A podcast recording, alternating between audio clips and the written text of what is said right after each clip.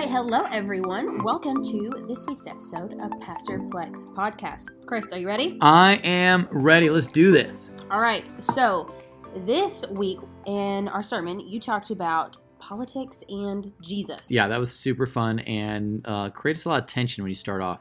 Yeah, coming in hot. So our first question is, in the U.S., since we have separation of church and state, is it right for Christians to legislate our moral views? That is a great question. Now, first off, here's the thing that you got to remember. Everybody is legislating a morality.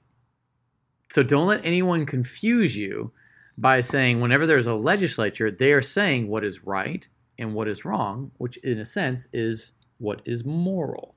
Okay. And you could say, no, Chris, listen, if you file your taxes not at the right time, that's against the law. But is it moral? And I would say, yeah, it's moral. You are robbing the government of the services, or rather, you are not paying the government for the service they have rendered. So therefore, yes.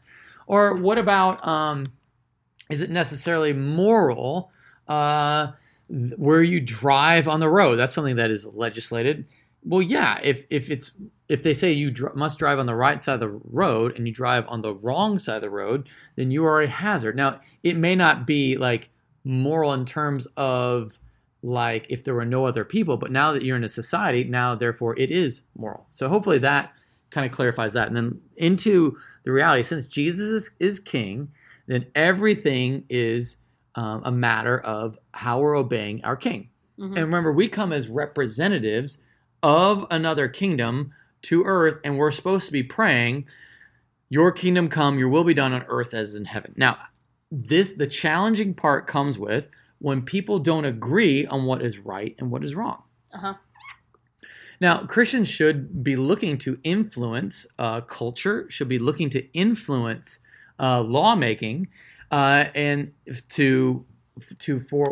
we really believe that God's design is what is best for society and culture.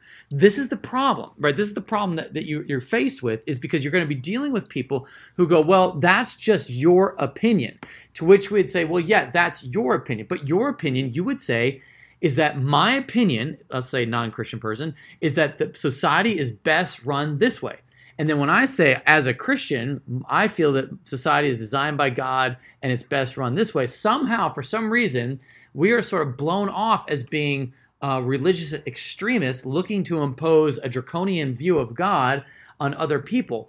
But the reality is, where is that person getting their moral right and wrong from? Which it's not just personal. They're wanting to impose whatever that right and wrong is on other people. Mm-hmm. So therefore, they're saying it's universal.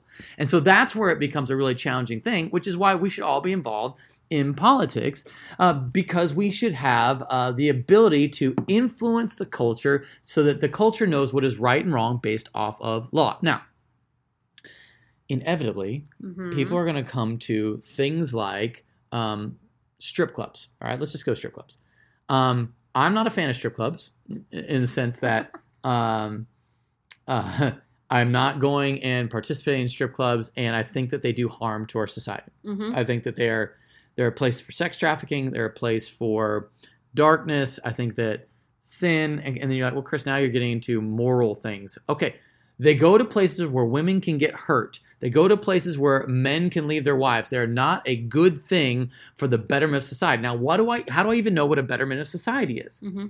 It comes from that God has called us to live, to love one another, to build up one another. And so since I believe that about God, that he wants the best for our culture as a whole, then so therefore I would say strip clubs probably not the best thing for us. Now, at the same time, I also understand that telling people that they can't do something inevitably makes them want to go and do it some more. Mm-hmm. And so at the same time, and there are people that, so although I feel like that is not good for the society at large, and I would like to not have them there, I understand that there are people who are going to do evil and dark things, and so what for a lot of cities have done, they've sort of pushed those to places like Wells Branch, honestly, yep. Where there's three of them around in the neighborhood, and that's because that they are outside of taxational jurisdiction, where the city of Austin they said, hey, you can build your strip club as long as it's over here, and it's not going to mess with people for the most part, unless Wells Branch lives there, and that's another thing. So then that becomes an opportunity for us to minister, and that's a whole other deal. But, okay, so strip clubs is one thing. You're like, okay, I can see how those aren't exactly beneficial for people, and they may not be what's best. And you are essentially saying, I'm allowing something immoral to happen mm-hmm. so that I don't create a place where they go do it and it's unregulated. And this becomes where church and state really need to get on the same page. Because there are some things that are immoral and need to be completely banned, like murder. Murder is always bad.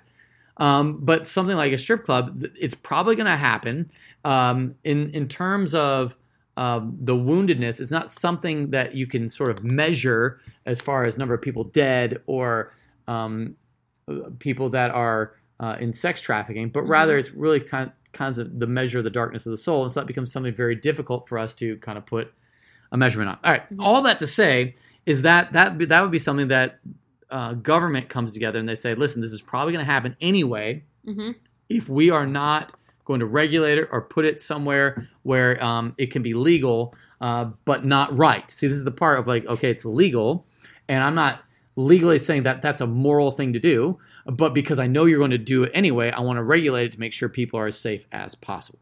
Okay, so then we get into gay marriage. Now all of a sudden I'm in a spot where it's hot water. All right, now here's why this is hot water, because does gay marriage, if I believe that there is a God who's designed human beings, men and women, to operate in their manness or womanness, to be complementary to one another, then there couldn't be a place for gay marriage, right? That you would say you would want to make sure that the culture and society didn't have that. Well, clearly, people were doing it anyway, and so this process formalized. Now, one thing I would say is I wish they didn't call gay marriage marriage, because I feel like marriage, it's like borrowing a religious term for a civil thing. Yep. So marriage is a institution of the church type thing, whereas a civil union, that is perfectly secular and perfectly okay. So although I disagree with the word choice, I do think that you're not going to force people to marry somebody that is of the opposite sex if they're not down for it, although you could say that you are not allowed to participate in business. It's for the furtherment of our culture, which is true. All those things are true. A society that has heterosexual marriage at its core and at its base, I think, is better and stronger in developing families and growing people up. But because sin is an actual thing, and we want to create a place where we could have a dialogue about this. Now, this is a part where I depends on the day where I'm going to land on it. But I feel like as a society, as a culture, gay marriage is not good. At the same time, I'm not going to go out there on street corners and shout it down every week, because I think that does no good either. So it becomes a place where if they could have reworded civil unions, I probably would have no problem with it. I would just be like, sounds good. But because they've stolen a church word, I get sort of offended by it. And I'm like, please stop stealing our labels. Because we sort of own that. Hopefully people can wrap their head around that. And as a person who does a lot of ministry with the gay community and have in the past, I understand where a lot of my gay friends were coming from, and I would use the same argument with my gay friends. It was essentially a roll around the idea that they would say, Chris, I just want to be treated equal. I want to have equality. I want us to be on the same page. I don't think. When you say you have a spouse and you're married, I have a spouse and I am married, and I'd say, but you're using a religious term, the very thing that you say you don't want, but why are you trying to mimic something that you hate? Mm-hmm. And that's where usually they get stuck and they say, good point. They say, I just want to be treated equally. Fine, I'll treat you equally. I don't just stop calling it marriage, call it civil union, and we can move forward. Because I do think if you're supporting somebody and whether you're having sex with them or not doesn't even matter. So for example, I happen to know a couple sisters that live together and are Christian and love God and all that, and they needed civil union protections so that they could see each other in hospitals, that they're, whenever they die, that whatever they have be left to the other person. There would be no questions about that. They were treated as one person, and for many legal things. But you don't need the terminology marriage, because then you're messing with what constitutes a family. Now, then people want to get into, well, Chris, what can gay people adopt kids? And honestly, I think that that becomes a place where I think it isn't the healthiest thing, but it's probably still going to happen. Am I going to throw up signs saying that this isn't good? Maybe.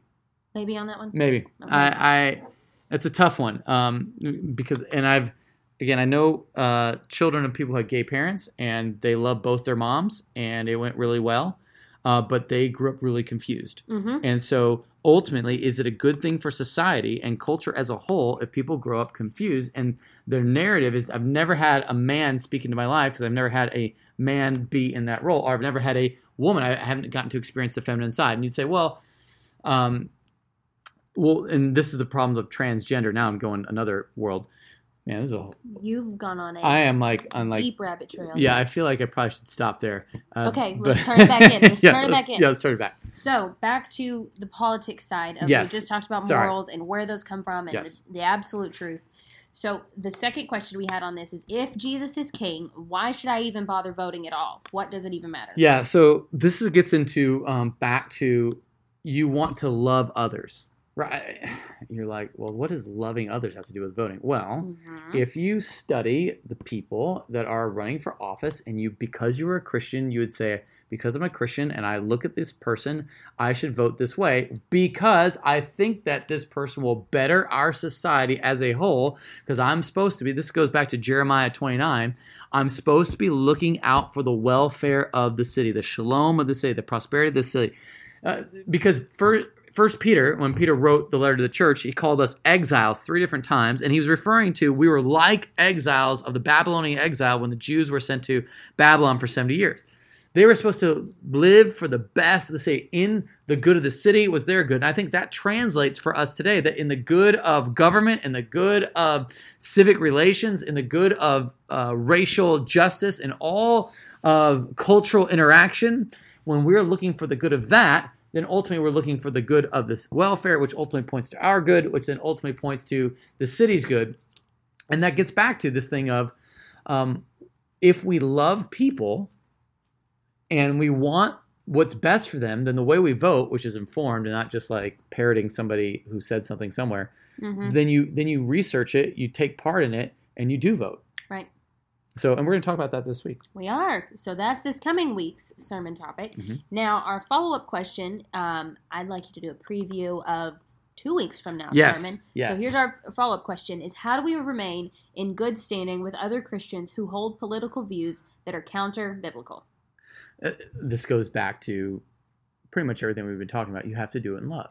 I know that sounds ridiculous, but John 17 says, I pray, you know, not just for these here, meaning his disciples, the ones that were physical with him who become apostles, but also those who would follow based on their word, that they would be one as you and I, Jesus and God the Father, are one. He wanted unity. Why? So that the world would know that God sent Jesus. That's amazing. And so because of that, that means we're going to have different viewpoints. Now, guess what? We have different viewpoints on sanctification, like how a person grows more set apart and becomes more conformed to the image of Christ. We have differences over if you can choose your salvation or if you're chosen, the Arminian versus Calvinist. And somehow, well, at least nowadays, 20 years ago, maybe this would have been a more vehement argument. But now we can talk about those things. And we can agree to disagree. And we can say, okay, that's your take on that. As long as you're within a Christian worldview and your standing is biblical, then that is a great place to be. Now, what ends up happening, I think an Arminian is wrong. However, I do think he is using the Bible the best of his ability and the Holy Spirit has inspired him. Now, this is the part that gets really tough for us. Is the person with their counter view, for example, if a person says, I'm a Christian, and because I'm a Christian, I'm a capitalist. And then you have another Christian who says, I'm a Christian, and because I'm a Christian, I'm a socialist. Or I'm a Christian, because I'm a Christian, I'm a communist. Okay, so you've got three different forms of government there. And the capitalists would say, well, look, at one point, you know, God is sort of looked at as like a landowner, and he pays the wages, whatever he wants. There's no collective bargaining. There's no labor unions. They just get whatever they get. And one guy gets paid. He works way harder and gets paid the same amount as a guy that works nothing. And see, capitalism. It's you can pay whatever you want, and workers' rights are really, they're just kind of low priority, and you get what you pay for. You sign up for what you pay for. There is no collective bargaining, etc. Okay, then you've got somebody that is like maybe on a communist and say, no, you got to put the worker first. It's not the landowner.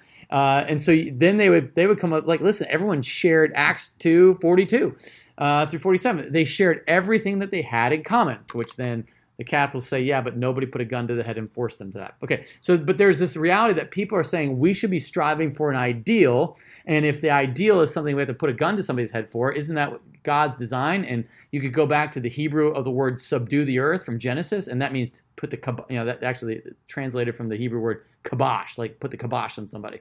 And so you can say, well, now therefore that's how we do it. We subdue the earth. We make men, I don't want to say slave to the system, but because we know what God's design is, and we feel like this is best, and therefore that's how we should institute our government. Mm-hmm. Now, I don't think I would agree with that, but I could see how they argued it. And so at some point, I'd have to love them enough to say, I disagree with you, but I can see where you're getting that biblically. Now, if they're way off course, then at some point you either correct them with some Bible or you dismiss them with them being just crazy, because there's lots of stuff that can kind of go kind of wazoo. But what I mean by that is, at some point you go, I don't think you understand the condition of the human heart. And there is a place of, I don't think you are biblical. And so therefore you treat them as an unbeliever and you just love them and listen and go, oh, that's sweet. And you kind of move on. Not that you're just going to pat them on the head and say they're there now. But at some point you got to understand that arguing, don't waste your pearl among swine might be a better put it. Yeah. And not that they're saying people are pigs, but I am saying that it might not be the best use of your argument. Yeah. Not a battle that you could win. Right. All right, well, that is all we have for now, everyone. We hope to see you this coming Sunday, and thanks for listening.